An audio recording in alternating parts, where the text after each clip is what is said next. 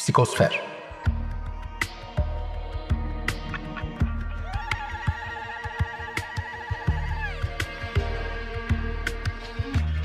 Hazırlayan ve sunan Bülent Usta.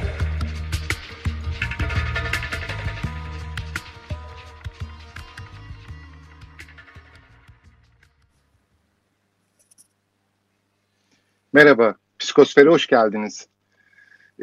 Bu programda bir edebiyatçı konuğum var. Roman ve hikaye yazarı. Tabii böyle sınırlandırmak da doğru değil. Yazar çok daha anlamlı olur. Hikmet Hükümenoğlu. Hoş geldin Hikmet. Hoş bulduk Bülent. Hikmet Hükümenoğlu'nu elbette dinleyicilerimiz tanıyordur ama böyle kısa bir tanıtma da belki iyi olur. Hikmet Hükümenoğlu İstanbul'da doğdu 1971 yılında. Robert College, ardından Boğaziçi Üniversitesi Fizik ve ardından Koç Üniversitesi MBA'den mezun oldu. 9 yıl boyunca çeşitli yatırım bankaları ve aracı kurumlarda analist ve üst düzey yönetici olarak çalıştı. Ve 2004 yılından itibaren edebiyata bütünüyle elbette öncesi var. Ve ilk kitabı Kar Kuyusu 2005'te yayımlandı. Ardından Küçük Yalanlar kitabı ve 47 numaralı Kamera 04.00 adlı romanı ve son olarak da Körbur'un romanı ve öykü kitabı Aşka İnanmayanlar İçin Aşk Öyküleri adıyla. Böyle atladığın bir şey var mı? Yok, sen böyle sayınca ne kadar ihtiyarladığımı fark ediyorum. Ama biliyoruz ki romancılar, ben en azından böyle gözlemlediğim, pek öyle kolay ihtiyarlamıyorlar. Vedat Türkal ile böyle en son konuştuğumda işte 90 küsür yaşında böyle yeni romanı hakkında böyle o kadar heyecanlı, o kadar şevk doluydu ki, ya da Fazıl Üstün Dağlarca ile böyle konuştuğumda yani bir 18'lik bir delikanlı gibi. O edebiyatın öyle bir yanı var galiba. İnşallah biz de öyle oluruz ama biraz da kısa romanlar yazmak gerekiyor galiba. Öyle 4-5 sene bir romana verince çok fazla hesaplıyorum. Önümde o kadar vakit yok diye. Daha böyle kısa ve öz yazmak lazım herhalde. Evet, bu kısa ve öz biraz da böyle çağın, değil mi? Şeyine de çağın gerekleri. Şey gerekleri. Ya ben ona çok inanmıyorum açıkçası. Şimdi hemen sözünü kestim, kusura bakma ama. Evet. Kaç senedir gençler Harry Potter'ları okuyor. Toplasan Harry Potter herhalde 1500-2000 sayfa eder. Tabii. Ya da değil mi? Böyle Yüzüklerin Efendisi. Evet. Yani böyle iyi de kitaplar. Evet.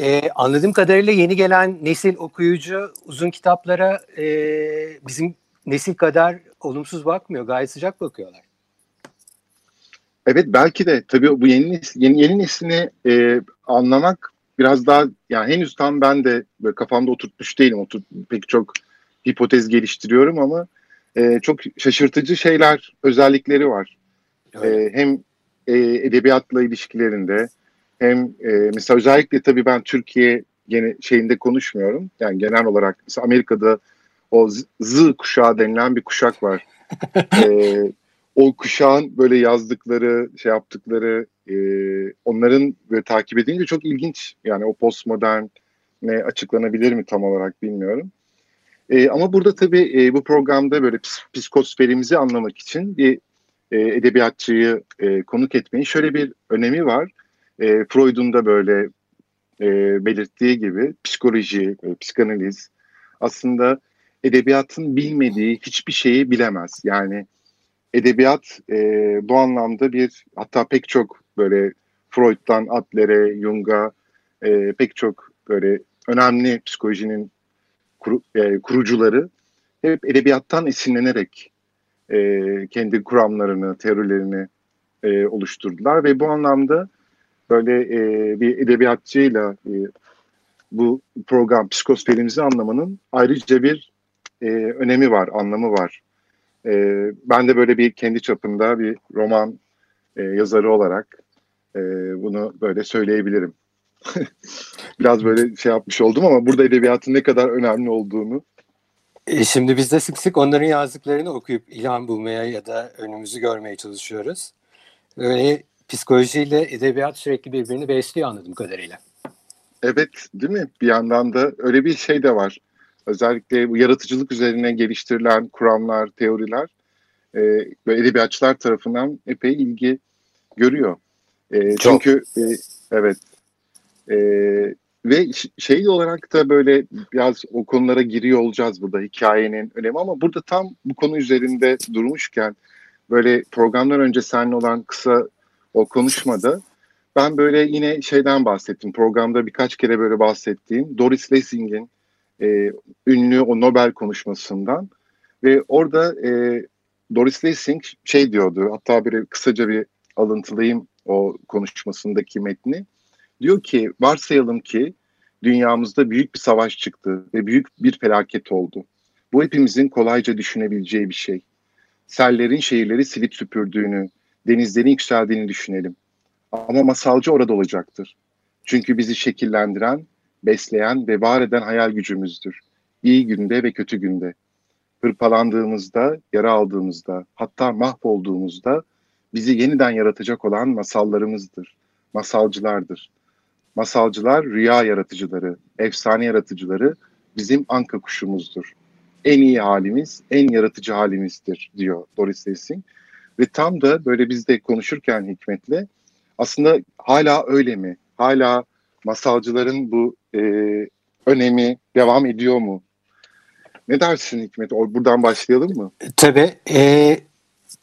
Ediyor bence. Ettiğini umuyorum. Hem yazar olarak hem okur olarak.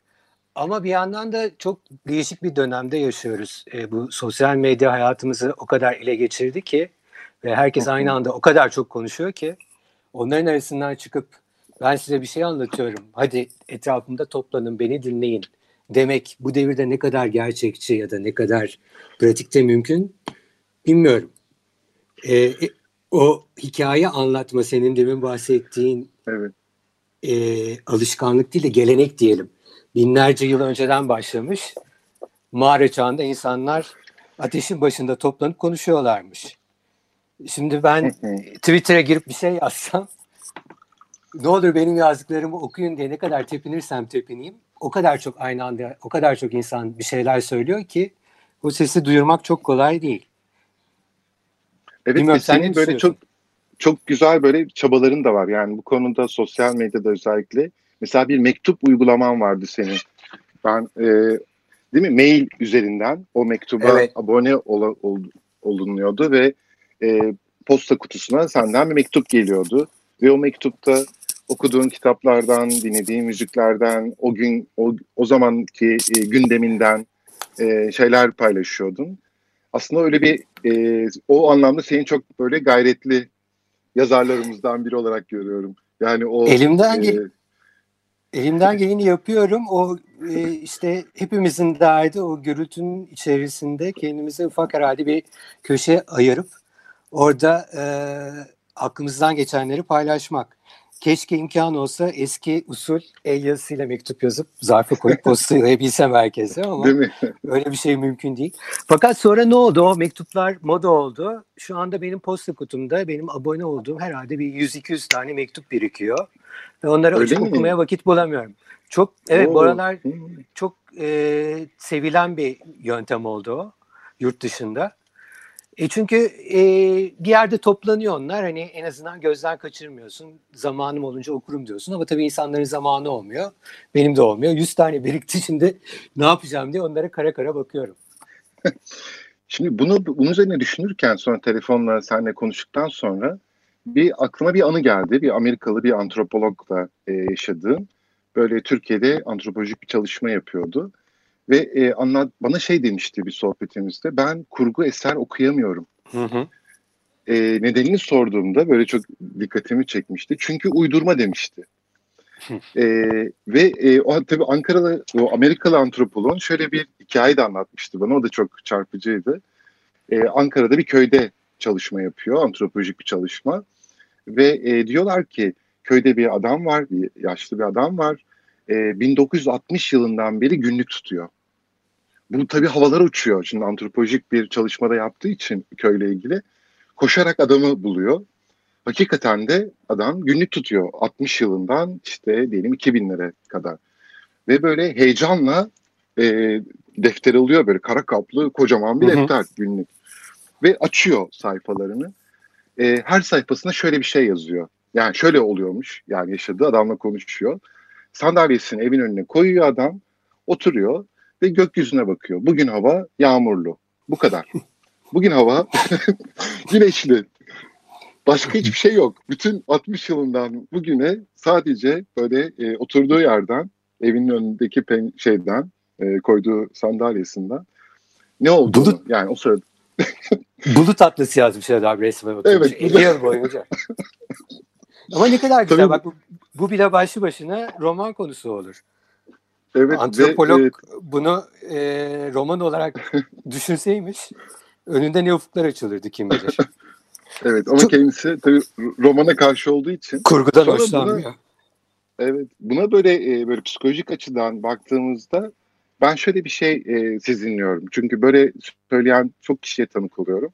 Mesela tarih kitaplarını okuyorlar ama tarih de aslında bir tür kurgu. Yani bakış açısına göre yazan kişinin, değil mi, spotladığı ya da şey yaptığına göre bir tür kurmaca, bir yanıyla kurmaca aslında. Ya da biyografiler okuyorlar ki biyografiler de biraz öyle. Otobiyografiler, biyografiler. Ama mesela roman okumak şey geliyor mesela bazı kişilere. Bunun sebebinin şey olduğunu düşünüyorum. Ne dersin? Hakikat sonrası bu çağ öyle tanımlanıyor ya. Böyle etrafımız böyle masallarla ve masallar böyle bir tür yalan gibi, yalanlarla çevrilmiş gibi.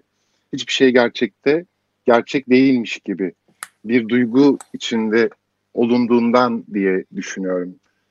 Böyle bir bu tür şeye edebiyata ya da kurmaca eserlere bu şekilde yaklaşılmasını. Ne dersin? Böyle bir şey hakikat sonrası çağın bir şeyi olabilir mi? Hakikat sonrası çağ dediğimiz şey zaten o kadar başımıza büyük bir bela ki şu anda. Tarihten bahsettim mesela, tarih yazımından. Bu yeni kültürel değişimlere paralel olarak tarihte sürekli tekrar yazılıp duruyor.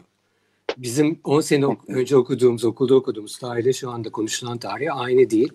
Amerika'da bu en son olaylarda görüyoruz, bu zencilere, siyahlara yönelik olaylarda.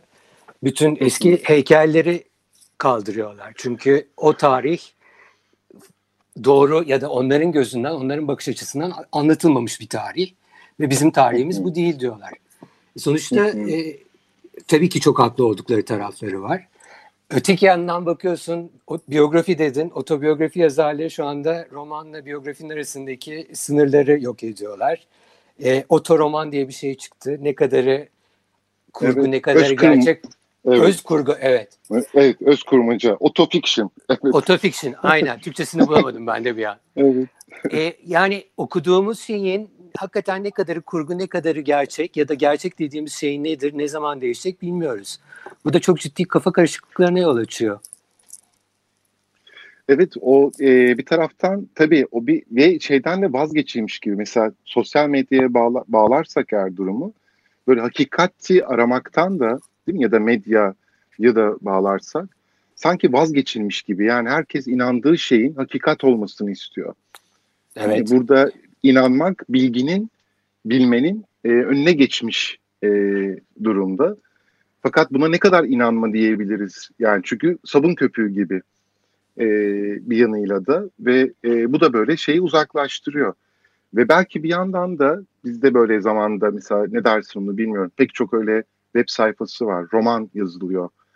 Değil mi? Böyle pek çok özellikle değil, lise çağından itibaren herkes o web sayfalarında, şimdi web sayfanın ismini vermeyeyim, romanlar, o kadar çok şeyler var ki, değil mi, böyle bir üretim var bir yanıyla. Öyle. Bu da yani uydurma mesela bunu kullanmak sence ne kadar, mesela roman yazmak, sen romanlarını uyduruyor musun? Uyduruyorum. Uydurmadan roman yazıldığını pek düşünmüyorum. Ama şimdi çok enteresan bir noktaya parmak bastın. Orada o gençlerin, özellikle sürekli roman yazanların çabası ya da varmak istedikleri nokta nedir? Bence kendi seslerini duyurmak istiyorlar. Bir duyulmak, görülmek istiyorlar. Şu anda bu gürültünün içerisinde insanların en büyük çabası birileri benim de sesimi duysun. Ve bunun da farklı yöntemleri var. O yöntemlerden biri de bu roman ya da roman benzeri şeyleri yazmak. Aslında eskiden de vardı o. Kiminle konuşsan ben roman yazıyorum desen bir yemekte ya da bir partide seni köşeye çeker. Ya benim de çok anlatmak istediğim şeyler var. Bir fırsatını bulsam ben de roman yazacağım derdi. O herhalde insanların içinde bu demin de bahsettiğimiz o öykü anlatma ve öykü dinleme ciddi bir dürtü. Evet. O ama zamanın herhalde koşullarına göre ya da teknolojinin değişimine göre okuyucunun ya da izleyicinin tercihlerine ve alışkanlıklarına göre şekil değiştiriyor. Ve şimdi sen de böyle biliyorum ki hala veriyor musun bilmiyorum üniversitede. Bu aralar vermiyorum ama uzun süre verdim evet. Evet. Orada da belki gündeme gelmiştir. Mesela bunun üzerine böyle atölyeler vesaireler bunlar hepsi elbette çok değerli çabalar asla ya da o web sayfaları ya da o tür çabalara ama bir yanıyla sanki bir şey de oldu bir şeye dönüştü. Mesela roman yazma teknikleri diyelim öyle kitaplar da var. O kitaplarda bir reçeteye dönüştürüyorlar. Mesela müthiş özellikle... bir ticaret var onun arkasında çünkü. Ve işte bu neoliberalizmden her şeyi nasıl her şeyi ele geçirip bunu bir ticari ürün haline getiriyorsa bunu da getirmiş durumda. Ve senin dediğin gibi reçeteler üzerinden böyle bir takım boş vaatler üzerinden işte 20 günde romanınızı yazın, 2 günde harika hikayenizi yazın.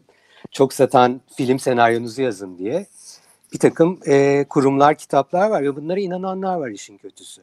Ama bu tabii şeye paralel bir durum.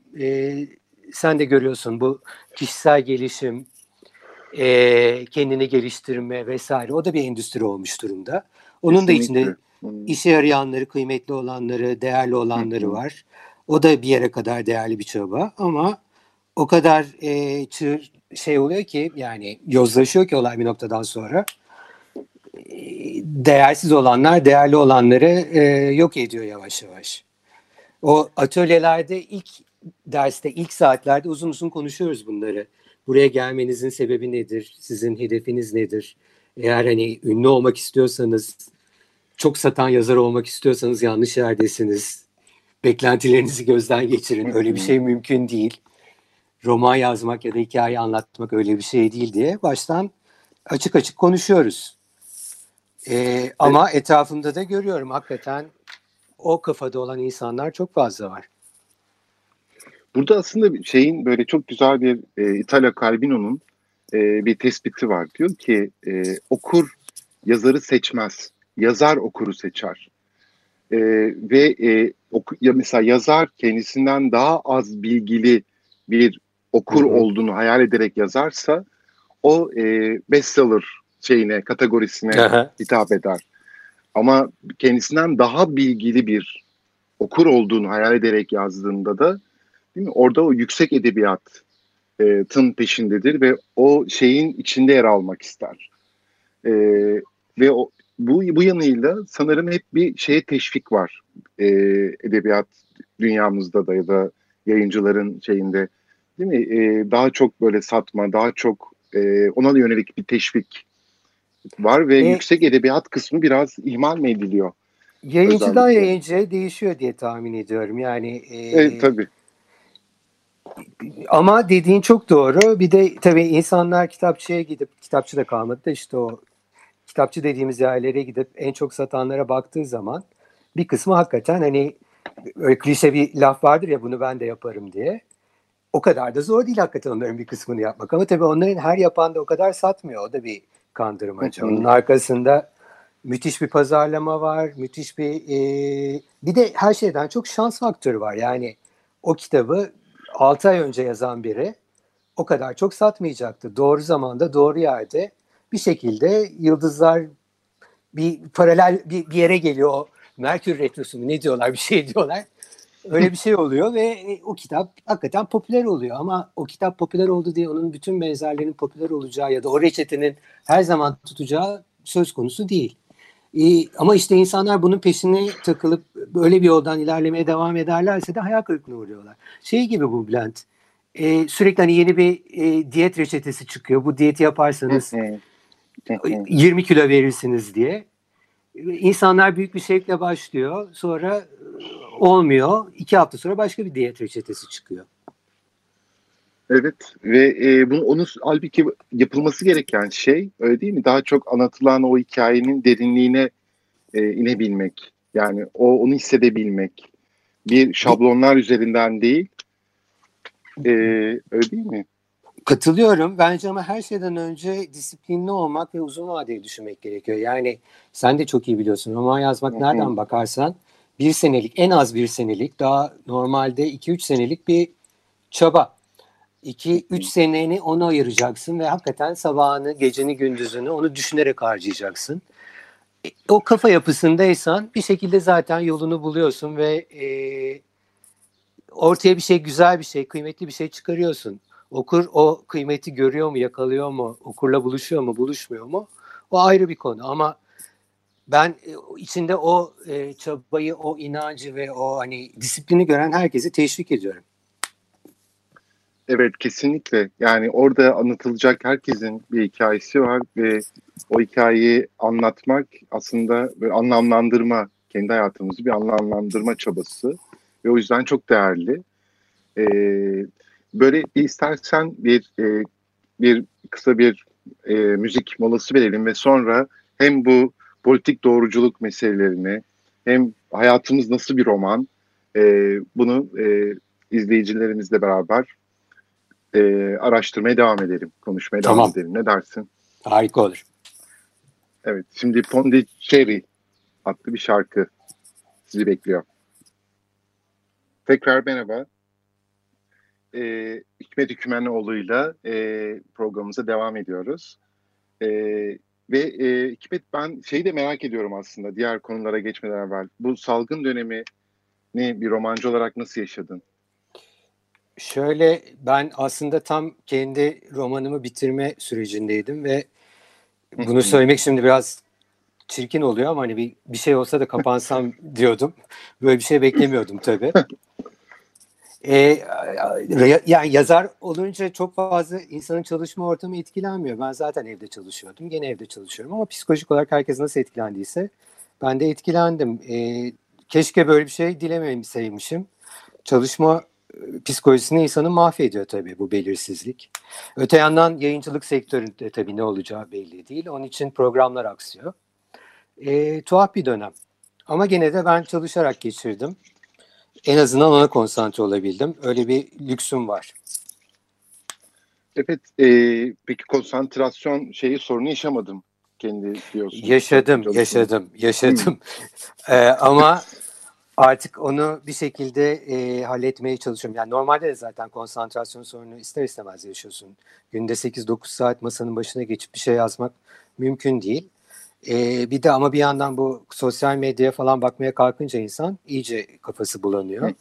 Onun için hani mümkün olduğu kadar ondan uzak durup günün belirli saatlerinde en azından daha böyle konsantre bir şekilde çalışıp belirli saatlerde sosyal medyadan ne olmuş, bugün ne kararlar alınmış diye takip etmeye çalışıyordum. Evet ve böyle Twitter'dan da sen paylaşmışsın Zeddy Smith'in değil mi? Karantina döneminde yazdığı makaleler kitaplaştırılıyormuş. Aslında bir sürü yaratıcı sektörde çalışan insanlar için faydalı bir dönem, faydalı demeyeyim de verimli bir dönem oldu. İnsanlar evde oturup bir şeyler üretmek istedikleri için ve bunu paylaşmanın artık teknolojik olarak yeni yöntemleri olduğu için görmüşsündür. Her akşam Instagram'da Zoom üzerinden ya da söyleşiler, böyle gösteriler, sürekli bir şeyler vardı. Peki sence bu pandemi süreci nasıl etkileyecek? Böyle bizim edebiyatımızı, yaratıcı faaliyetleri, böyle bu anlamda sanki bir olumlu bir etkisi olduğuna dair anlıyorum senin. Yaratıcı olarak ben zaten hani daha önce başladığım bir şeyi bitirmeye çalıştığım için çok o açıdan yorum yapamam ama şu anda yeni bir şeye başlamak bana çok zor gelirdi. önümü göremiyorum. Çünkü önümü göremediğim için de ileriye dönük bir şey yaratmak, hayal etmek kolay değil. Belki bir yandan da şeyler çıkacak, onu da biliyorum. Hani pandemiyle ilgili ya da bu virüs salgınıyla ilgili, birebir onunla ilgili ya da dolaylı olarak onu anlatan romanlar, hikayeler, filmler çıkacak. Ama bana çok tuhaf geliyor, çok doğru gelmiyor açıkçası. Daha çok sıcağı sıcağına onlar hakkında yazmak ne kadar doğru olur bilmiyorum. Belki üzerinden biraz vakit geçmesi, olayları görüp sindirmemiz lazım ki daha kalıcı şeyler üretebilelim. Onun için hani bundan sonra ne yazacağımı bilmiyorum. Şu anda yazdığım şey de neyse ki 2019 yılında bitiyordu hikaye. Onun için ucuz kurtuldum. Evet.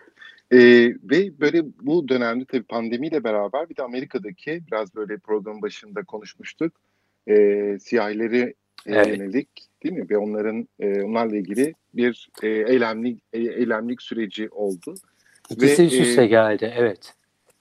Ve orada bir Meksikalı yazar üzerinden böyle bizim konuşmamızda bir durumla böyle karşı karşıya ya da daha görünür hale geldi. Öyle değil mi? Pandemiden önce, evet. Pandemiden önce başlamıştı aslında bu bir, daha böyle bir iki seneye yayılan bir durum, problem bu. Popülist sağ liderlerin güçlenmesiyle, özellikle Amerika'da Trump'ın güçlenmesiyle karşı taraftaki liberal sol kesimin kendilerine korunaklı alanlar yaratma çabaları diye ben bunu görüyorum. Sen de takip etmişsindir. Üniversitelerde bir iki senedir şey var. Edebiyat fakültelerinde ya da başka derslerde de kitapların üzerine tetikleyici konu başlıklarını açıklamak gerekiyor. Öğrenci mesela atıyorum Frankenstein'i okuyacaksa Frankenstein'in içinde onun daha önce yaşadığı travmaları tetikleyen bir konu varsa ya da bir kurgu varsa öğrenci bunu önceden bilmek istiyor. Ve bu artık üniversitelerde kabul görmüş bir uygulama. Bu bana çok tuhaf geliyor mesela. Sen ne düşünüyorsun bilmiyorum. Yani orada ve şeyde başlayan bir şey bu, değil mi? Sinemada. Sinemada, evet. Evet, böyle uyarılar, işte burada çıplaklık var. Burada tecavüzle ilgili bir konu var. Ama bu şimdi tabii gitgide yaygınlaşıyor ve özellikle üniversitelerden mezun olanlar Amerika'da medya sektöründe ve yayıncılık sektöründe güçlü oldukları için onların alışkanlıkları ve onların o yarattıkları korunmalı alanlar daha genişliyor. Şimdi bu kimlik politikaları çok ön safhada. Bu da bizim dünyamız, yani edebiyat dünyasında şöyle bir karşılık buluyor. Ben kimin hikayesini anlatabilirim? Ya da benim kimliğim hangi hikayeleri anlatmama izin veriyor? Ben demin bahsettiğim konu onunla ilgiliydi. Bu Meksikalı olmayan bir yazar. Meksikalı bir karakter üzerinden bir roman yazmış ve müthiş avanslar almış, müthiş pazarlaması yapıldı. Yani bu yılın en önemli kitaplarından biri olarak pazarlandı. Bu ortaya çıkınca gerçek Meksikalı yazarlar ayağa kalktılar. Sen bizim hikayemizi anlatmışsın ve kötü bir şekilde anlatmışsın. Kötü bir şekilde derken de Meksikalıları küçümseyici bir şekilde değil ama gerçek olmayan ya da sahici gelmeyen bir şekilde. Daha böyle orta sınıf beyaz Amerikalıların anlayabileceği ve empati kurabileceği bir şekilde basitleştirerek anlatmışsın. Bir takım bir yerden bakarsan oryantalizm gibi bir şeyden şikayet ediyorlar. Bunun üzerine tabii bu günümüzde herhangi bir şey internete, sosyal medyaya yansıyınca hemen bir linç hareketi başlıyor. Evet. Maalesef. Ve kadın, bunu yazan Meksikalı olmayan yazar ölüm tehditleri almaya başladı. Bu kitap turu iptal edildi. Yayın evi açıklama yapmak zorunda kaldı. Buradan yola çıkarak şimdi şey sorgulanıyor. Meksikalı olmayan biri Meksikalı bir karakter yaratabilir mi? Ya da daha geniş düşünecek olursak ben beyaz erkek bir yazar olarak siyah bir karakter yaratabilir miyim? Ya da ben daha da ileride kadın karakter yazabilecek miyim? Değil mi? Bu pek çok böyle sınırlamalar getiriyor. Ve bu şeye benziyor böyle psikolojide de. Diyelim kişi çocuk terapisti olsun. Böyle ebeveyn soruyor, sizin çocuğunuz var mı? Çocuk terapistine. Yani çocuğu yoksa eğer sanki o iyi bir çocuk terapisti olamazmış. Ya da diyelim aile terapisti birisi, eğer evli değilse sanki, ya da birisi kanser değilse, değil mi? Kanser doktoru olamaz gibi bir şey. Değil mi? Yani sanki öyle bir yere varıyor. Yani orada bir hak etme, o kimlik üzerinden, eğer o kimlik üzerinden konuşacaksak tabii bunun bir evveliyatı var ve eskiden bu denli keskin değildi sınırlar ve günümüzde bu gittikçe keskinleşmeye başlıyor. Kimlik meselesi karmaşıklaştıkça biraz orada psikoloji de işin içine giriyor. Psikolojik bir şeyi de var o meselenin, bu meselenin ne kadar siyasi, felsefi bir şeyi olduğu kadar. Bu da daha da karmaşıklaştırıyor sanki. Seni mesela bir romancı olarak bu nasıl etkiliyor? Yani mesela yazarken artık karakterlerini böyle sorular oluşacak mı zihninde? Oluşuyor. Şu anda bile oluşuyor. Çok kafa karıştırıcı bir durum. Çünkü bir yandan anlıyorum ve saygı duyuyorum bu tür hassasiyetlere. Ama yazarken de, yazarken değil sanatın her türünde kısıtlamalar, ya bu tarz kısıtlamalar, yaptırıcı kısıtlamalar, sen bunu yapamazsın ya da bunu yapman artık yasak tarzındaki tavırlar bana çok ters geliyor. Ama tabii buyur lütfen. Sözünü kestim ve devam. Evet. Olayların şu anda çok sıcak olduğu bir dönem. Dolayısıyla verilen tepkiler de bazen dozunu kaçırıyor. Çok yoğun tepkiler geldiği için hani sarkaç çok fazla öbür tarafa gidiyor. Belki zamanla dengesini bulacaktır diye düşünüyorum ama tabii işin içine demin dediğim gibi yasaklar ya da böyle yaptırımlar gelince benim biraz ağzımın tadı kaçıyor. Benim şöyle başıma bir olay gelmişti. Burada böyle bahsetmemde bir sakınca yok. Böyle ben daha önceki gazete yazılarımın işte birkaç sene da 2-3 sene evvel hep böyle balıkçı kahvesinden böyle evet, yazan, bahseden böyle edebiyatla şeyle biraz karışık yazılardı. Ve bir okurumdan bana bir mektup gelmişti ve balıkçılığı kendisini vegan sosyalist olarak tanımlıyordu. Ve balıkçılığı özendirdiğime dair yazılarımda ve bundan vazgeçmemin çok iyi olacağını söyleyen bir, dile getiren bir yazıydı o. Ve beni epey düşündürmüştü o yazı, o mektup. Ve böyle balıkçı, yani balıkçı şeyinden bahsedemeyecek miyim? Bahsetmek dillerini incitecek mi? Ya da burada bir siyasi bir şey mi yapmış oluyorum? Bir hata mı yapmış oluyorum diye. Bayağı böyle şey yapmıştı. Ama ben tabii balıkçılar kahvesinden yazmaya devam etmiştim o şeyde. Ama sanırım ona benziyor değil mi bu durum? Yani biz artık balıkçılardan bahsedemeyecek miyiz? Bu neden bahsedebileceğiz o zaman?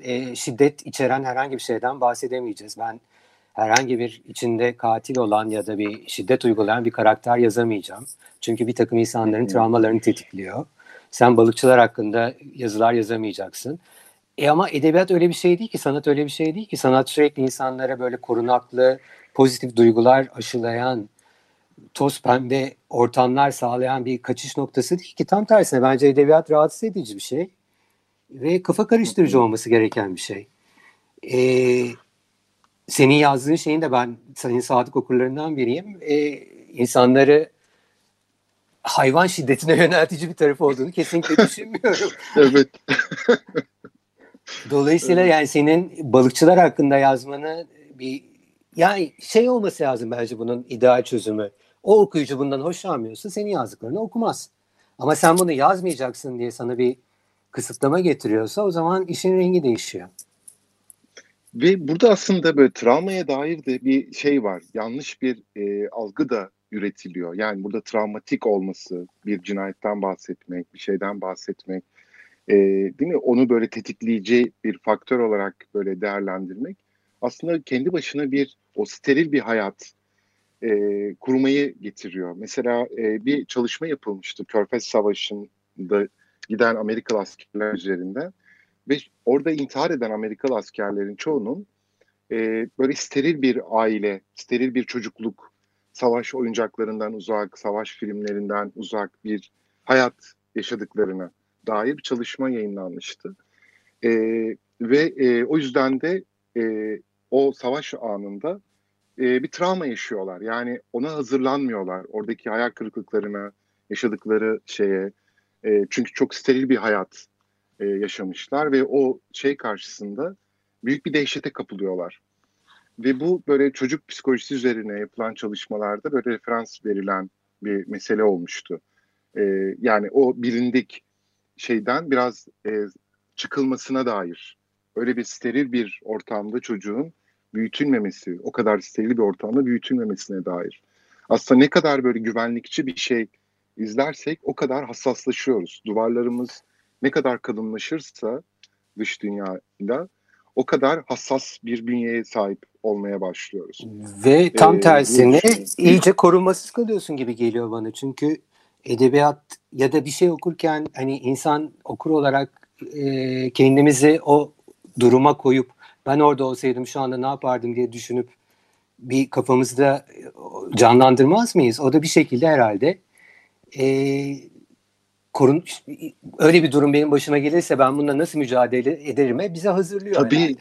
Kesinlikle tabii ve orada pek çok edebiyat, pek çok roman bu anlamda evet ne kadar bir antidepresan gibi görmemek gerekse de ki öyle görülen yaklaşımlar da var. Böyle iyileştirir kısmı. Ne kadar iyileştiren yanı, ne kadar kafa karıştırıcı bir yanı olsa da iyileştiren bir yanı da var. Başka hikayelerle aramızdaki o bağları kuruyor. Ve kendimizi yalnız hissetmememize neden oluyor. Yani bunu öyle değil mi? Pek çok diyelim cinsel istismar üzerinden anlatılan bir hikaye var. Ve o hikayeyi okuyan ve bunu yaşamış birisinin tetiklenmesi değil. Aynı zamanda o hikayeyle beraber bir şey kuruyor. Bir özdeşlik kuruyor. Ve oradaki karakterle beraber kendisini yalnız hissetmiyor. O bir anlatıya dönüşüyor. Çünkü travmadaki asıl mesele o anlatıyı yeniden inşa etmek. Yani orada bir anlatı var zaten. Yani travma yaşamış birisi bir hikayenin içerisinde zaten. Fakat o hikaye onu bir kurban olarak konumlandırmış. Eğer tetikleniyorsa, bundan etkileniyorsa ve psikoterapide o hikaye yeniden yorumlanıyor. Yeniden anlamlandırılıyor ve egosuyla daha uyumlu bir şeye dönüşüyor. Ve o fırsatı aslında elinden almış oluyoruz bu tür kısıtlamalarla. İşte enteresan bir dönemde yaşıyoruz bunu. İleride nasıl bizim üretimimizi etkileyecek merak ediyorum. Senin söylediğin ne paralel olarak o travma hikayesini ya da bir taciz hikayesi diyelim. Onu tacize uğramamış biri yazamayacak mı bundan sonra? Mesela evet ve o hikaye yazamadığında, anlatamadığında onun için daha büyük bir mesela özellikle biz bu toplama kampından çıkan yazarların ya da oradan hayatta kalan yazarların yazdıkları bir kere çok öğretici yani hayata dair, o sürece dair hem de onların kendi kendilerini bir iyileştirme çabası. O hikayeyi paylaştıkça aslında o yaz sürecini zaten yaz dediğimiz şey böyle Judith Butler gibi filozofların da belirttiği üzere böyle paylaştıkça azalan ya da azalan demeyelim anlamlı hale gelen, yıkıcı olmaktan çıkan bir şey. Onu paylaşamadığımızda, onu hikayeleştiremediğimizde büyük bir boşluk duygusu ve o acıyla böyle baş başa aslında kalmış oluyoruz. Tam böyle o şeyi ifade edemedim çünkü bu yaz sürecinin böyle çok farklı şeyleri var. Mesela onu paylaşamamak büyük bir sorun. Ve burada politik doğruculuk tıpkı böyle sosyal medyanın geldiği konum gibi. Mesela senle yine telefon konuşmasında bahsettiğimiz gibi böyle biz böyle eski tweet taşlarız. Eskiden böyle çok keyifli bir yerdi sosyal medya. Pek çok yeni insanla tanışılan, yeni fikirlerin öğrenildiği, böyle esprilerin, böyle gayet güzel esprilerin yapıldığı. Şimdi böyle bir şey var, öyle değil mi? Böyle, savaş alanı. Yani asıl bir savaş alanı. Evet. Böyle rahatsız edici. Yani orada Twitter'a birazcık bakınca bir ajite olmadan çıkamıyor insan o sosyal medyadan. İşte bu da çağın bu işte popülizm siyasetinin herhalde yan etkilerinden biri. Sürekli bir savaş halinde ortamlar var ve onun içinde insanlar kendilerini küçük korunaklı ortamlar yaratmak için böyle katı kurallara başvurmak durumunda kalıyorlar. Bu beni tetikliyor, ben bunu okumam diye dersten çıkanlar var. ben bu filmi seyretmem, bu beni tetikliyor diyenler var. Ya da işte bu hikayeyi sen anlatamazsın, bu benim hikayem diyen. Aslında o farklı bir siyaset tabii. Ona başka türlü yaklaşmamız lazım ama 10 sene önceki üretim ortamıyla şu andaki çok farklı, onu söyleyebilirim. Evet. Mesela şeye baktığımızda da mesela böyle bir iyi ve güçlü bir hikaye nedir diye. Hatta böyle çok güzel bununla ilgili böyle hikaye ya da narratif terapi dediğimiz böyle anlatı üzerinden terapi, hikayeler üzerinden bir terapi ekolü var. Anlatı Hı-hı. terapisi. Orada iyi ve güçlü bir hikaye nedir diye bir soru. Buna dair yazılan şeylerde bir ilham veren, iki dayanıklı kişiyi, o hikayeyi okuyan kişiyi ve üretken kılan hikayeler, iyi ve güçlü hikayeler. Şimdi orada ilham veren ve dayanıklı ve üretken kılan şeyi, değil mi? O travmaları yaşamış birisinden dinlemek bizi aslında daha dayanıklı, yani bunu yaşamış ve atlatmış. Hı hı. Evet. Ve pek çok şey keşfetmiş. O olumsuz şeyden olumlu şeyler çıkarmış. Kendine acımayan, değil mi? Böyle bir şeyle karşılaşmak aslında insanlara tam tersine güçlendirici ve güçlendiren bir yanı var. Evet. Fakat bir yandan da bu günümüzdeki bu hikayede mesela şeyden bahsederken mesela, günümüzdeki edebiyattan bahsettik biraz, nedir? Daha çok yazma kısmından bahsettik ama mesela şöyle bir şey deniyor. Sen ne dersin bunun için? Artık günümüzde bir Madame Bovary ya da bir Goriot Baba gibi bir karakter yazmak kolay değil.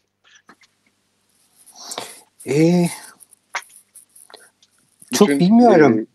Açıkçası yani öyle bir beklenti ya da şöyle söyleyeyim. Eski karakterlerle ya da eski klasik bizim çok sevdiğimiz, çok değer verdiğimiz romanlarla o açıdan karşılaştırırsak hiçbir şeyin değeri kalmıyor. Ama belki bundan 50 sene önce, 50 sene sonra okurlar şimdi yazılan güzel kitapları okudukları zaman onlar da şu anda yazan bazı eserlerdeki bazı karakterleri o kadar olmasa bile kafalarında güzel bir yere koyacaklar. Klasikler, o senin bahsettiğin karakterler zaman içerisinde çok zenginleşmişler. İlk yazıldığı zaman o kadar aynı etkiyle karşılanmış mıydı bilmiyorum. Değil mi? Evet. Yani bir Madame Bovary'yi biz okurken sadece Madame Bovary değil, onun hakkında yazılmış pek çok makaleler, yazılar üzerinden, öyle değil mi? O onca senelik bir birikim okuyoruz ve o edebiyat tarihiyle beraber okuyoruz. Herhalde Madame Bovary örneğini bilmiyorum ama o dönemde yazılan ve şu anda çok değer verdiğimiz eserlerin bir kısmı böyle gazetelerde tefrika halinde yazılıyormuş zaten. Çoğunun yüzüne bakmazlarmış. Aslında bunu böyle, evet, mesela müzikten de örnek veriyorlar. Mesela günümüzde günümüzün Bob Dylan'ı kim? Mesela böyle bir şey var mı? Böyle bir ikona dönüşmüş bir Lady şey var Gaga mı? Ama öyle müzik, pop müzik özellikle yani daha endüstriyel bir kurum. Daha kısa süreli beğeniler üzerine ve pazarlama üzerine kurulu bir kurum. Bob Dylan tabii öyle değil ama edebiyat, hani iyi edebiyat diye demin senin tarif ettiğin şey daha farklı bir konumda. Yani orada bir yandan da tabii yazarların, yani oralara tabii giremedik, böyle bir star haline gelmesi, değil mi? Sanırım mesela 19. yüzyılda öyle bir şey var. Yazarlar böyle bir o ruhani şeyin boşluğunu dolduran figürler, sanatçılar, figürler olarak karşımıza çıkıyorlar. Sonrasında daha böyle endüstriyel bir şeye dönüşüyor. Bir tür böyle bir emekçilik şeyine dönüşüyor. Şimdiki yazarları nasıl şey yaparsın? Yani şimdi şu anki YouTube fenomenleri var. O boşluğu onlar dolduruyor, değil mi? O boşluğu onlar dolduruyor ama gerçekten öyle. Bunu dalga geçmek ya da küçümsemek için söylemiyorum. O şöhret ve kalabalıklara hitap etme boşluğunu onlar dolduruyor. Pop sanatçıları bile o boşluğu artık o YouTube fenomenleri kadar ya da Instagram fenomenleri kadar dolduramıyor. Evet, peki ama YouTube fenomenleri bir dönemin işte diyelim Victor Hugo Sefilleri yazdığında böyle yüzlerce metre kuyruklar oluşturmuş matbaanın önünde. Böyle o cilt yayınlanıyor. Böyle büyük bir olay olurmuş. Aynı etki yaratıyor mu sence? Yani yok. İnsanların yaşamları üzerinde. Yaratmıyor ve daha okur kitlesi küçüldükçe, yani kitaba merak duyan ve hala düzenli olarak kitap okuyanların sayısı azaldıkça o kalabalıklar da sadece çok belli başlı yazarlara yöneliyor. Demin Harry Potter'dan bahsediyorduk programın başında. Hala Harry Potter'ın en son kitabı çıktığında gece yarısı kitapçının önünde hayranları kuyrukta bekliyordu. Ya da Murakami'nin bir kitabı çıktığı zaman kapının önünde kuyruklar oluyor. Ama onlar tabii farklı bir fan kültürü denen bir şey de var şimdi, biliyorsun. Delicesine bir yazara bağlı olmak ve onun yazdığı her şeyi anında elde etme çabası. Ama harbi gerçek okur da var. Yani Japonya'da yaşıyor olsam belki ben de gece yarısı 12'de mahallemin kitapçısının önüne gidip kapıyı açsınlar da Murakami'nin kitabını alayım diye beklerdim. Ama sayılar gittikçe azalıyor. Hani bir zamanlar plak öldü deniyordu ama şimdi nasıl hani plak satan, eve pikabında plak dinlemek için gidip şehrin öbür ucundan plak alanlar var. Bence önümüzdeki 10-15 yıl içerisinde kitap da öyle bir medya haline gelecek. Kitap okurları daha sayıca azalacak ama kitaplara verdikleri değer artacak gibi geliyor. Evet, Umberto Eco'nun öyle bir kitabı vardı. Yine bir yazarla beraber hazırladığı, kitapların sonu geliyor mu diye. O gelmiyor. Tıpkı çatal kaşık gibi. Mesela çatal kaşıkın yerine, değil mi, nasıl böyle hayatımızdaki yeri değişmiyorsa, ya da tekerlek gibi bir icat olduğunu, nasıl ki sinema tiyatroyu yok etmediyse diğer şeylerin de kitabı yok etmeyeceğine dair böyle bir ümitli, bilmiyorum ben o kadar ümitli miyim ama Umberto Eco'da çok ümitli. Evet. Ümitliyim. Yani kitabın formatı değişebilir, kitaba ulaşım yollarımız değişebilir. Ama bir şekilde o kitabın içindeki öykü anlatma dürtüsü diye bir saattir konuştuğumuz şey farklı şekillerde devam edecek. Takip etmediğim için bilmiyorum ama belki o YouTube fenomenleri diye konuştuğumuz insanların bir kısmı da o geleneği farklı mecralarda sürdürüyorlar. Onlar da bir hikaye anlatıyorlar ve anlattıkları hikaye belki bizim hoşumuza gitmiyor da bize hitap etmiyor ama onların da bir dinleyicileri var ve o dinleyiciler o hikaye anlatıcıların etrafında toplanıyor. Evet. Programın böyle sonuna doğru gelmişiz Hikmet. Ama bu tabii biz daha bir giriş yapmış gibi olduk. Önümüzdeki programlarda daha böyle spesifik başlıklar belirleyip istersen. O zaman böyle, çünkü bu programda anlatacağımız pek çok şey vardı. Böyle öncesinde konuştuğumuz. Doğal olarak yetmedi bu süreye. Bir yandan tabii ikimiz de böyle kendi evimizde katılıyoruz. Böyle yüz yüze konuşamıyoruz. Onun bir zorluğu da var bir yandan. Böyle son olarak mesela sana şöyle bir soru sorsam nasıl bir yanıt verirsin? Hayatımız bir roman olsa şu an, bu hayat nasıl bir roman olurdu sence? Sonunu kimsenin bilmediği bir roman. Sonunu kimsenin bilmediği. Peki böyle şey mi olurdu çok? Bir gerilim romanı mı olurdu?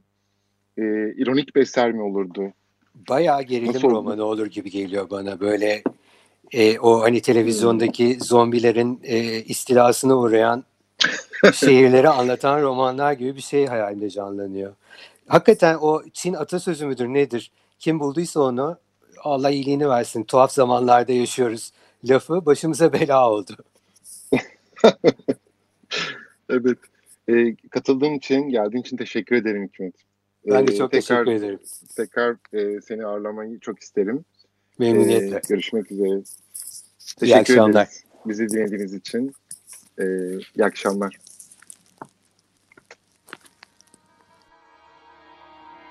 Psikosfer.